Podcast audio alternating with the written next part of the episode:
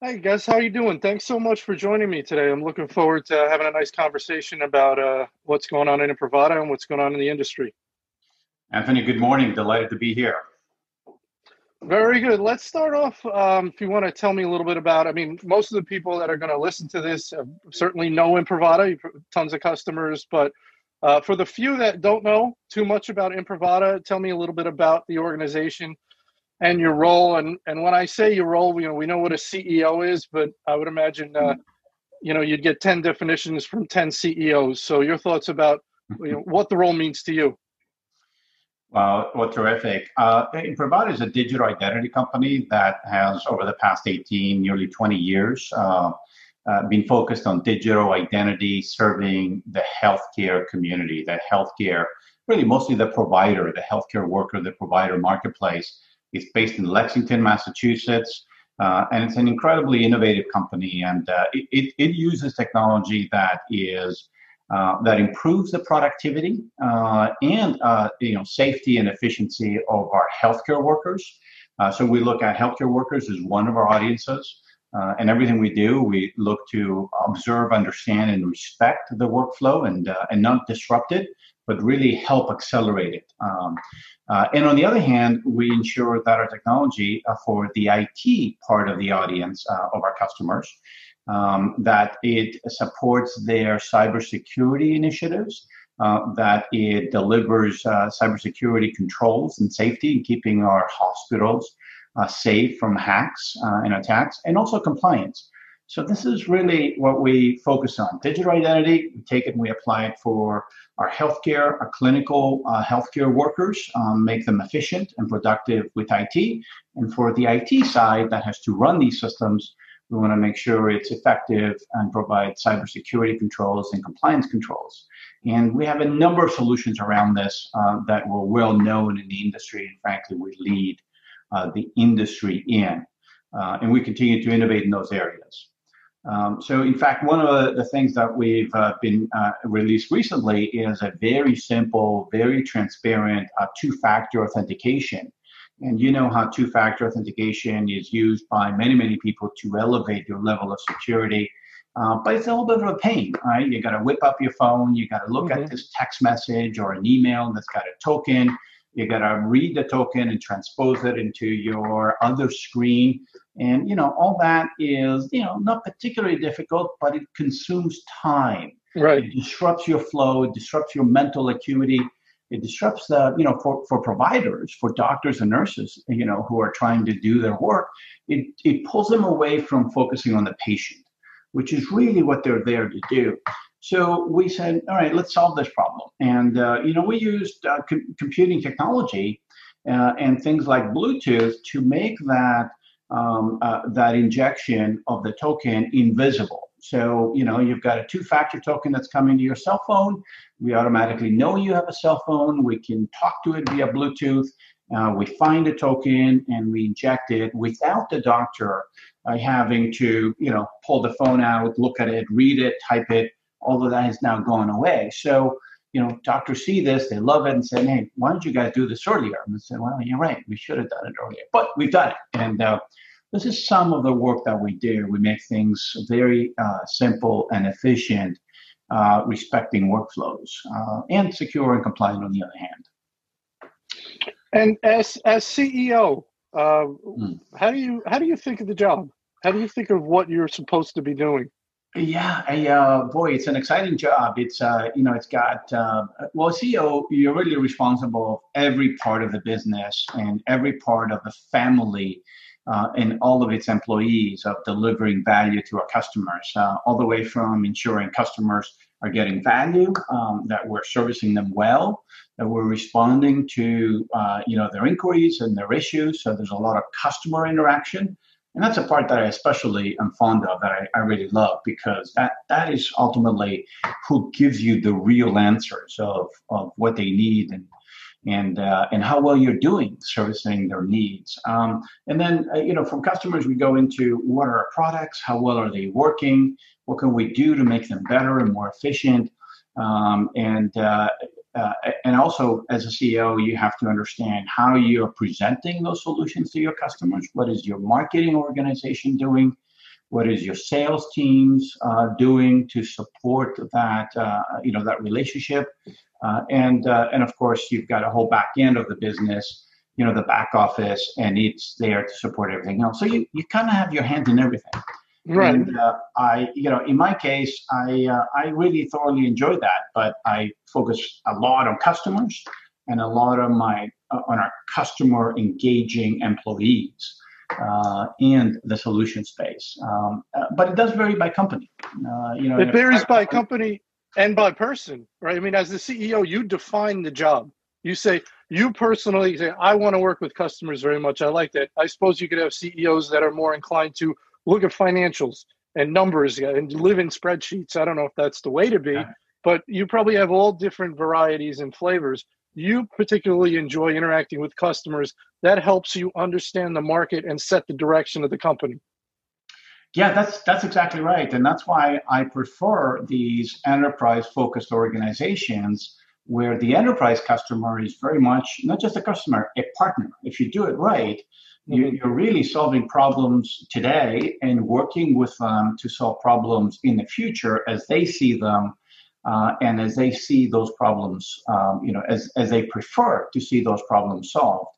Uh, you know, but there are other markets and other CEOs who, you know, for example, if I think of, uh, I don't know, um, you know, social media companies right? You know, do they interact with customers at the same level? No, they interact at a much higher volume level, which frankly isn't, you know, isn't that appealing, you know, personally to me. But it, you know, that, doesn't mean that uh, that's being done the wrong way in those organizations. So, so yeah, my preference is to touch the customer directly.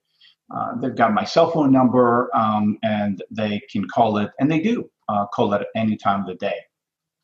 I've heard other uh, organizations and people talk about that desire to become a partner uh, to their customers, and it's uh, I've heard it almost expressed that we won't sell you a one-off piece of software. That's not the relationship we're looking for. We want to come in and help you uh, improve your overall organization and better understand. Uh, what are your thoughts around that? Is that how you try and approach it? Yeah, I, I think companies have to uh, earn the right um, to build a relationship.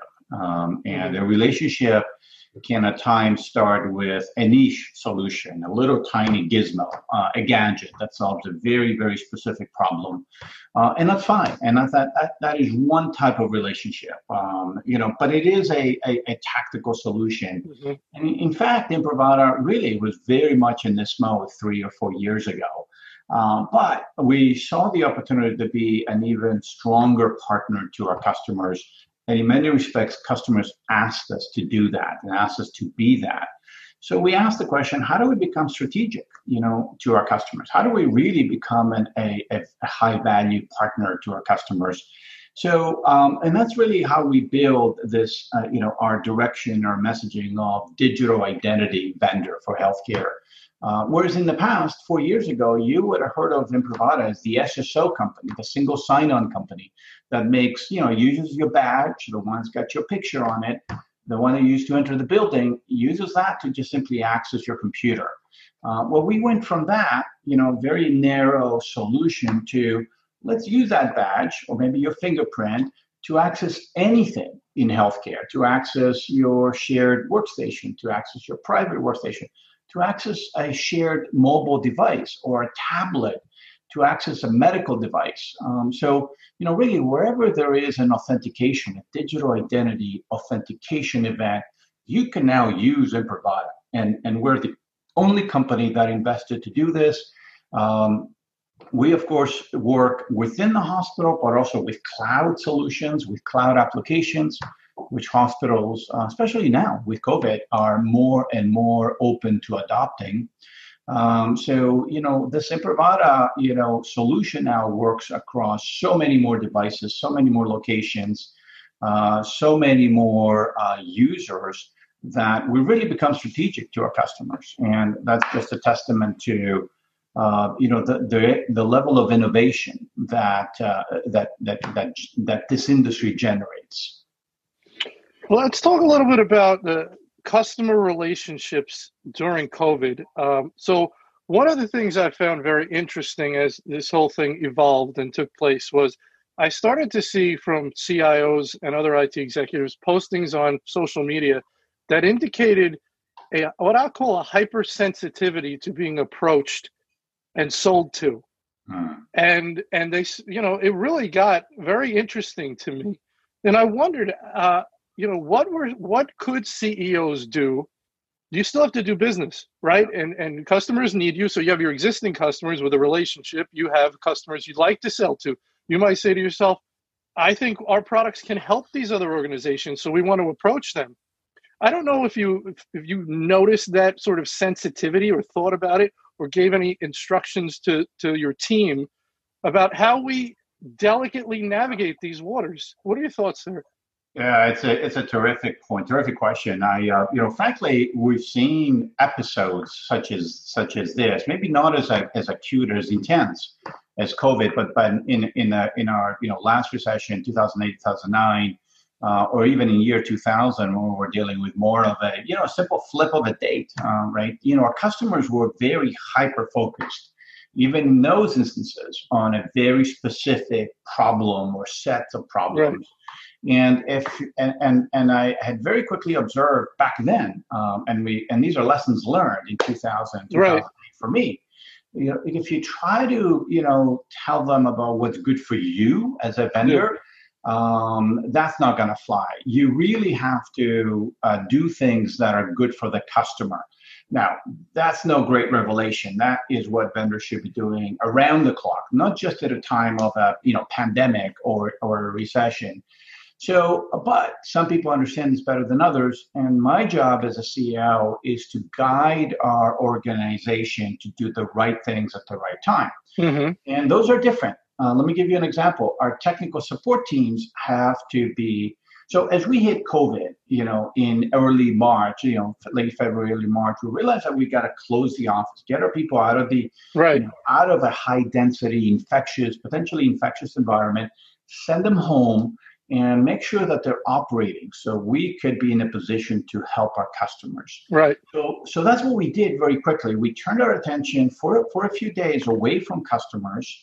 Uh, we didn't ignore customers but we said look it's you, you got to leave the office now because that means you could get sick uh, and your family could get sick. And if you're sick we can't help our customers. So right. let's take care of you send you home get you settled get you operational because then we got to very quickly turn our attention to our customers who are putting their lives on the line. They're putting everything they've got on on this.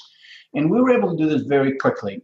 And that meant that our technical support people, people that would keep our networks operational, allow our customers to expand into the temporary facilities and, and the 10 hospitals that were being set up, that we were ready to help them.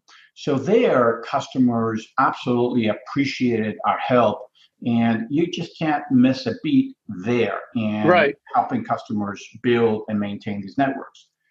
On the other hand, when you talk about selling, that's a no-no.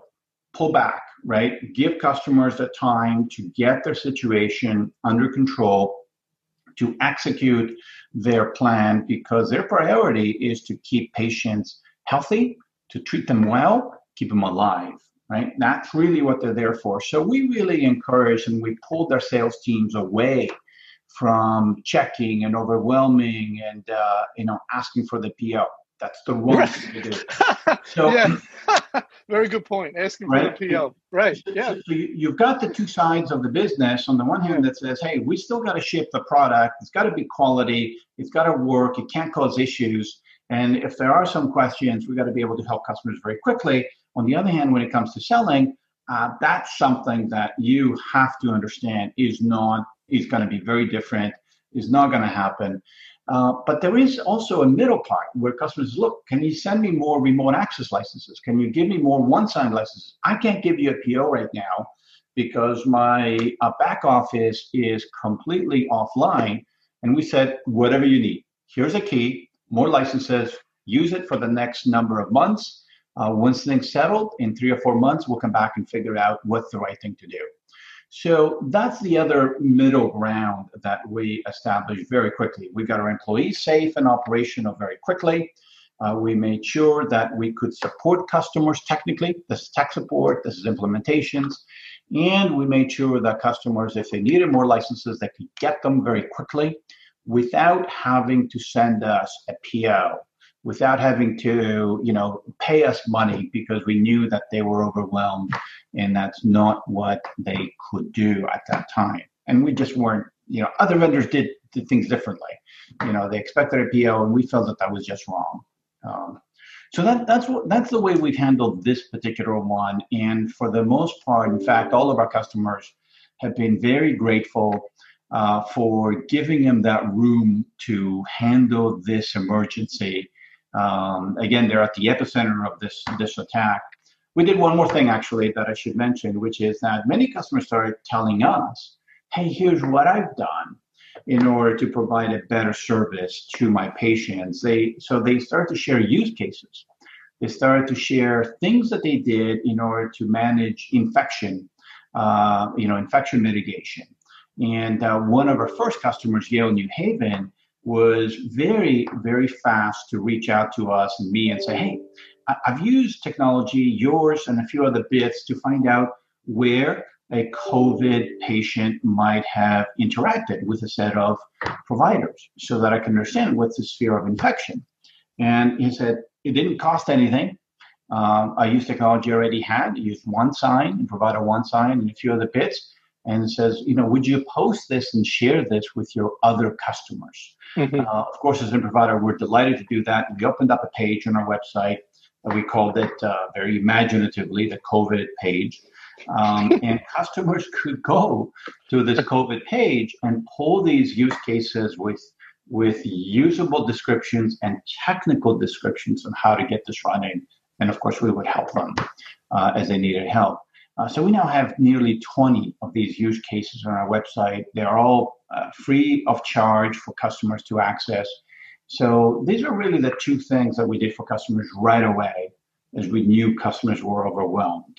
Um, and that was the early phase. Now the customers are more in control of their environment and things are starting to uh, be in a, in, in, a, in a better understood cadence. Now they're reaching back to us and they're saying, hey, I need your help here, I need your help there. And for that, we are absolutely responding with our design engineers, with our sales engineers, and with our sales teams to say, okay, how, how do we help you?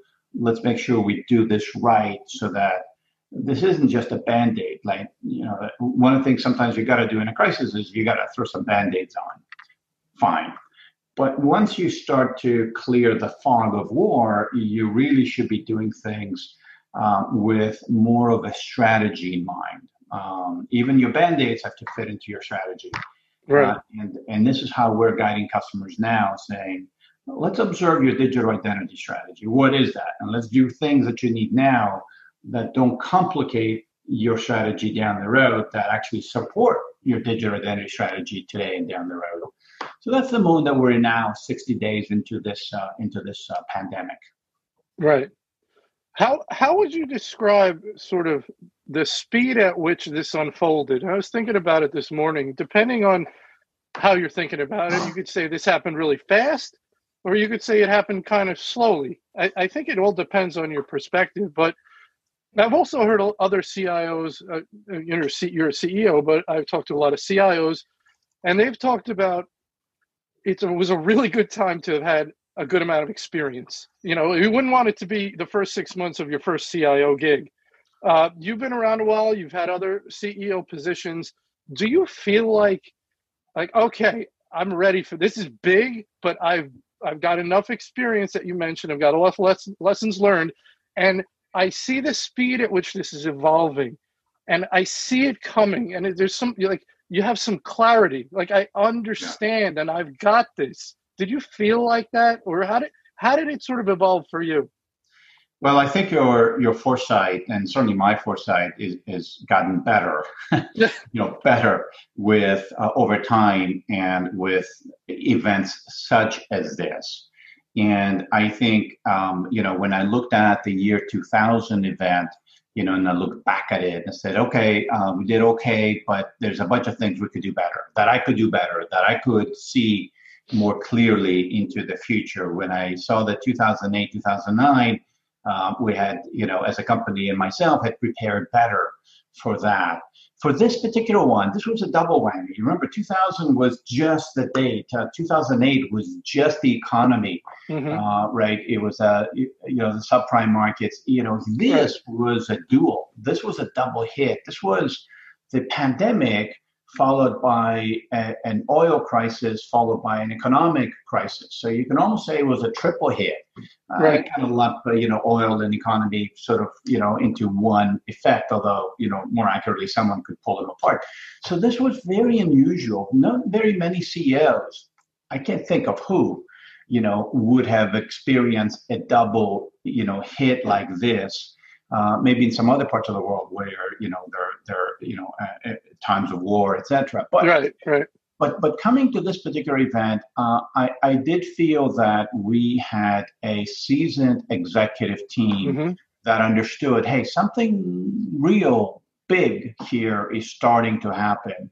And we didn't have the head in the sand syndrome. We we didn't have the wishful thinking that hey, we'll wait this out. You know, it'll be a couple weeks and we'll be back to business. We knew this was big. Yeah. And um, we started to see it in February. Um, we started to see it elevate in early days of March. And we took early steps to close the office so as to limit infection.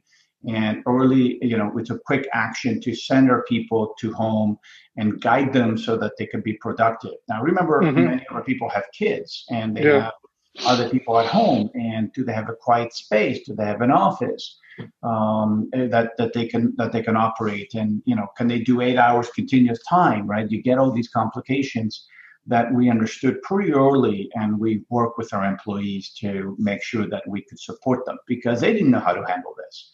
So uh, you know we definitely had um, you know i think we observed it and we understood it reasonably well uh, mm-hmm. early on um, but I would tell you that we also had a kickoff in January, and had this thing, you know, shown up, uh, you know, a month earlier, it could have been that our kickoff was such a major super spread event that know, yeah, we just could have been on the unlucky side of the equation. We were just fortunate, I think, is the other thing I would tell you. So yes, um, definitely tenure, definitely experiencing rough seas makes you a better sailor. Uh, who said that? Yeah. Um, and uh, you know, this is something that's helped us, and ultimately, we've been in a better position to help our customers. You mentioned your seasoned executive team, and this is something I've been wanting to ask you for a long time. Uh, you've been there about four years, right? Approximately. That's right. Yeah. And and you took over uh, from the founding CEO correct, mm-hmm. Omar? Right? That's right.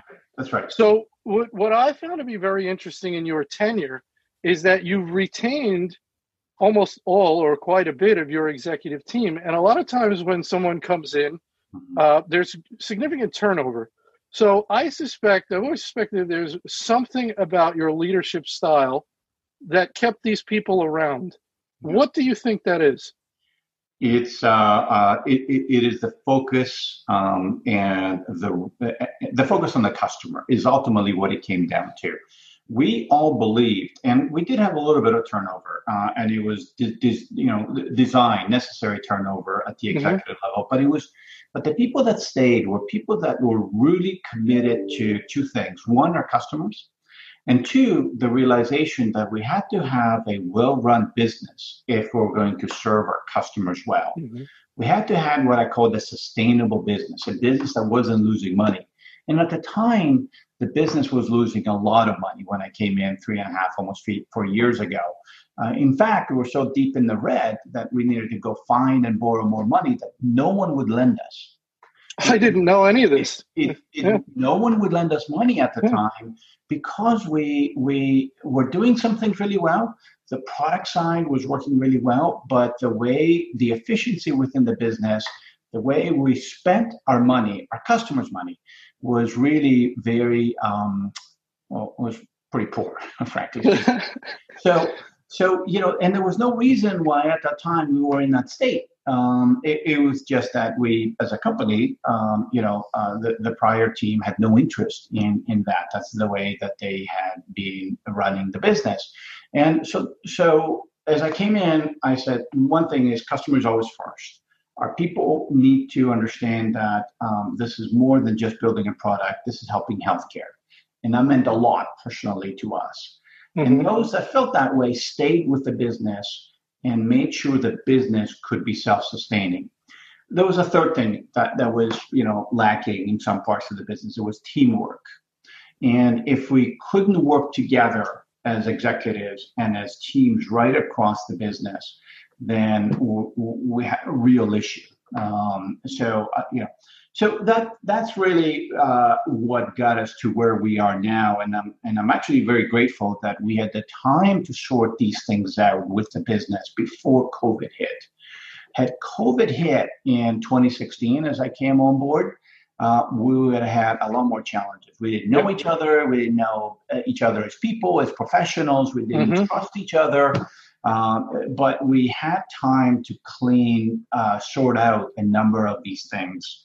Um, uh, and uh, and fortunately, we're here and we could move very quickly and very efficiently. Well, it's very interesting. Um, it's it's almost like if we look at taking care of the customer as the fun, you know, it's almost like listen, if we want to have fun, we have to get our house in order. We have to get our business in order, and that might not always be fun. So we have to do the work in order to play. Right? Is it is that a little bit? Exactly right. Yeah. That's, that's exactly right. You do, you, you know, some of it is hard work, right? Yeah. It's you know, but there is satisfaction in hard work. There is satisfaction in the accomplishment of something that's difficult. The easy stuff, I don't know who remembers the easy stuff. It's easy, right? It's like you know. So uh, so we did a lot of hard work early on in 16 and 17, and we could actually see the team come together. And 18 and 19 were terrific years. So was 17, by the way. Uh, and we really started to gel as a strong culture of of confidence, of trust, of commitment, uh, all of that to the customer. Uh, and in fact, we've seen customer relationships elevate, and we went from a niche company that just did this silly badge tap and go to now a digital identity strategic vendor um, with mobility, with identity governance, with so many more things that our customers need and are getting from us so it's interesting. I've been thinking about this a lot. They talk about uh, it's a poor term, but the, the winners and losers from a business point of view in COVID. You could be the, the most brilliant restaurateur in the world, right? You were running your business beautifully. You were playing and you were working. Your house was in order. Your business has probably been completely decimated. Sometimes the world moves away from you through no fault of your own. Mm-hmm. Sometimes it moves towards you based on what's happened to healthcare organizations with extending through telehealth, remote employees, mm-hmm. all the things that have happened that healthcare organizations have to do, the world moved towards Imprivata. People need you more than they did before. And because you said of some fortuitous timing, the house is in order. So it's almost like, okay, we're sturdy enough to handle all this that's going to come our way. We deserve not that we deserve it, but we've earned the right because we our house is in order and we're going to do things the right way. So it's very. Do you see it a little bit that way? We, we, we do. We do. We were fortunate enough to get our house in order, like you say. We're fortunate to fix the roof, fix the foundation, fix the walls, right? You right. Know, put the right windows on. So when it rains and pours sideways, right? You know, every which way, including sideways, that you know our, our ability to look after our customers was very much intact. And when i say house I, you know this is really about people right? It's it's it's not the physical entity of the business. It truly is the people. It's reorienting our people's attention to the house and and doing to the customer and doing the right things for the customer. So we could sustain these rainstorms and these uh, you know intense uh, storms and i think you're exactly you're, it's exactly right that at a time of crisis customers run to the safest decision they are less likely yeah. wow. to Good make point. high risk decisions they're less likely to take a flyer a they don't have maybe the financial uh, sort of you know security and comfort that they had out under sunny days um, you know, it's pouring. It's bad. I mean, it's it's rough and bad out there. So their decisions really have to matter, and they're going to assume less risk. And as they do that, they look for partners that they can trust. and they look for partners that are um, that are self-sustaining, that are stable, uh, and partners that they've shown um, that they can depend on. So yes, they are coming. You know, this actually is a very mutually beneficial relationship to both our customers, and ultimately they're helping us get to another level, higher level of servicing them. Yeah, but you, great point. And I think the term we, we're looking for is reputation, mm-hmm. right? If we've done the work, if we've treated people right, we have the reputation. If we have the reputation in times of crisis, the reputation makes the sale before anything. It's done. The sale is made. We know this company is trustworthy and they're going to do what they say they're going to do. They can deliver. Right. We they have the reputation, they've earned it. So that makes the sales done. If you work right, if you do things the right way, sales happen on their own in in, right. in the in the you know out in space, right? That's right. That's right. Sales becomes just a transaction. It's a, right. it's a reputation and the trust, right? Reputation is analogous to trust with our customers, and uh, you know we may not be able to solve all of our customers' problems, uh, but we'll be very honest with them about right. that, and we'll be very honest about what we can do very well, and uh, and that's really what matters. And uh, and our message to our customers is, look, um, this is our core strength, and we're not going to let you down. If you want something outside, we'll gladly send you to somebody else, some other vendor that we ourselves know and trust, and we know can better service your needs. But if it's digital identity, uh, we really think that we are it. And uh, yes, it's it's uh, it's you know it's it's a run to safety, right? It, this is right. where these relationships of confidence and trust uh, and reputation matter. And this is an industry that really, really, you know, depends on this. Uh, this is healthcare, and people's lives are at stake. So we take that very seriously. And we have to keep delivering, right? That's what you, as a CEO, tell the organization. If there's, you know, there's there's different kinds of stresses a business can have. One could be too little business. One could be too much business. When there's too much business, you know, hey, we have to deliver. We have to scale. We have to. No, nothing can fall through the cracks no one can be let down just because we may have an influx. Like that can't happen, right? That, that's exactly right. Uh, you know, I'll give you an example where in late February we saw COVID developing, and we have a number of, uh, for example, cloud services.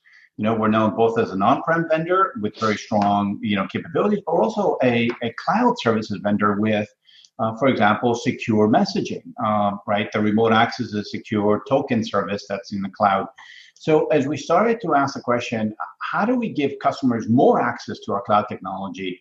Um, we started to also ask the question, can we can we serve twice as many customers? Can we serve twice the load of what we see today?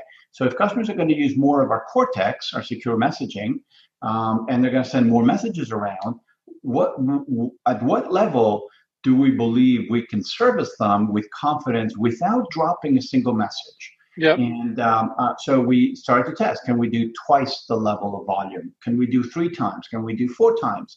And the bar was set at 4x. And we tested and we found that no, we can only do about a little over two. So let's put the equipment and the technology in place where we can safely do 4x before we tell the customers they can use as much of it as they want.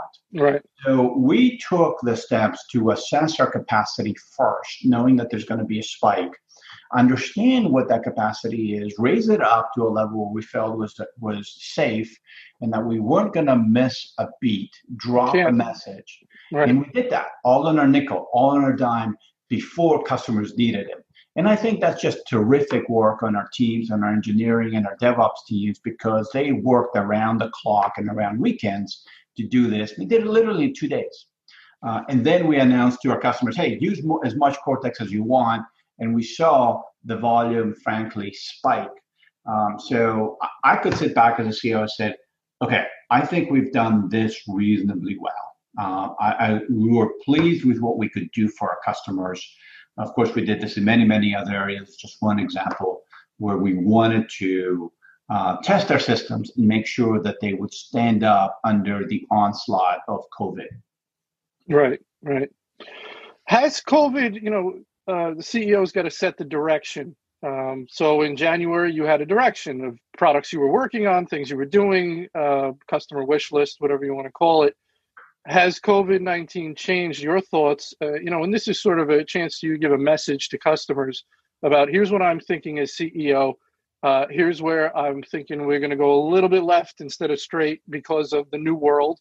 Any thoughts there around the direction of Imprivata, things you're going to be working on? Yeah, that, that's a terrific, terrific question. And COVID has impacted uh, our customers' thinking and our customers' needs from technology, especially the technology that we are involved in and many other areas. But certainly, so one of the things that COVID did very, very quickly is it pushed our customers to embrace a much broader network. They sent a lot of people to work from home. Um, they implemented telehealth uh, in, in ways that were very, very creative. And we observed all of that. Now, by the way, we were thinking that uh, before COVID, that this was naturally going to happen, but over a period of, you know, maybe four, five, seven years. Well, COVID made this happen in two weeks, right? Mm-hmm. Our, our, customers are very creative, contrary to maybe some, you know, sort of, you know, uh, some, some, some belief that healthcare is stodgy. Healthcare is very creative and very innovative and I'm not just talking about the vendor community, I'm talking about the healthcare givers. What they will never compromise on, by the way, is the value and the healthcare delivery to the patient. Mm-hmm. So they will never compromise this, and most vendors don't understand this. Vendors who are not in healthcare do not understand that edict, that guiding principle of our providers. But back to you know what did COVID push? It pushed an expansion, a rapid expansion of networks beyond just the hospital, the well-known parts of the network, the you know the hospitals, the acute care, the clinics. It, it, you know now these hospital networks are embracing all of their employees' environments, their home environments, their remote environments, um, and we very quickly shifted our energies to say let's let's make sure we scale that our solutions can scale to these levels uh, of growth. Number one, uh, number two, um, cloud you know the ability to implement technologies with very light and zero touch uh, from an IT perspective became very very important. Uh, simply because we our customers to do things so quickly, they didn't have all the right staff um, to in the right location to do all these implementations. So technologies had to be very light touch or zero touch for an implementation. Um, so that's a second um, you know key element that COVID, you know, not just accelerated, but really introduced, mm-hmm. uh, you know, made made real. We also saw customers adopt a lot more cloud because of this light zero touch uh, technology perspective, uh, and it did so. You know, I, I felt very well. So, so yes, uh, you know, we saw our customers move very quickly in a number of areas. Uh, frankly, we thought that made terrific sense, um, and we followed these trends and supported them. And what we did as products, we accelerated the uh, work that we did in mobility, uh, in iOS, in Android, with smartphones and tablets in order to support the telehealth initiatives that our customers were investing in. We supported more uh, automation and uh, uh, you know, and simplification of remote access um, with uh, you know two-factor authentication, automatic, invisible two-factor authentication, and we felt that other things could uh, could be delayed.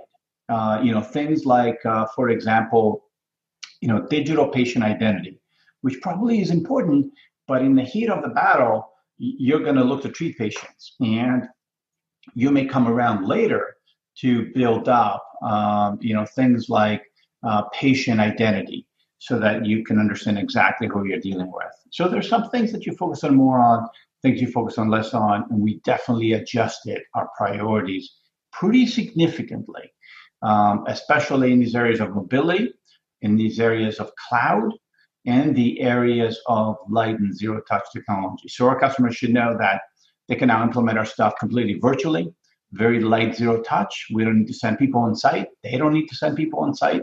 We can do things completely remote and with very light touch. Excellent. Well, I think uh, I've taken enough of your time today, Gus. Is there anything else you want to add before we get going? Any final thoughts? No, this is this. Uh, well, thank you. This has been terrific. Thank you for your time. This is frankly a time where we've all come together as an industry, and uh, the principles of putting customers first and building the right relationships, I think, allows us to work together in this fight, in this you know this war against COVID. And I will say that when I see that some of the legislation and some of the some of the work that's happening in DC uh, where the focus has been on a lot more of the physical uh, work on, for example, PPE. I think we stand to benefit by bringing technology into this COVID fight. So if there is an area where I would say we, we might have left one of our star players on the bench, you know, um, uh, metaphorically speaking, mm-hmm. I, I, think that our, you know, legislators, uh, uh maybe parts of our government, um, our you know our directional guidance has been more oriented towards classical physical investments versus technology and digital investments. And uh, you know, the, the, uh, America, the U.S. is renowned for its technology, its strength in technical areas and innovation. And I really felt that we've left that star player on the bench. Now, Imprivata didn't stay on the sidelines. We dove right into it. We didn't have to be asked. We didn't have to be told. Uh, we dove right in. But I think it's important to understand we have a great asset as a country, and we shouldn't be afraid to use it. In fact, I think we're going to be much better served as we pull it into the fight. Very good, Gus. Thank you so much for your time today. I really enjoyed this. Anthony, a pleasure. A pleasure as always. Squishy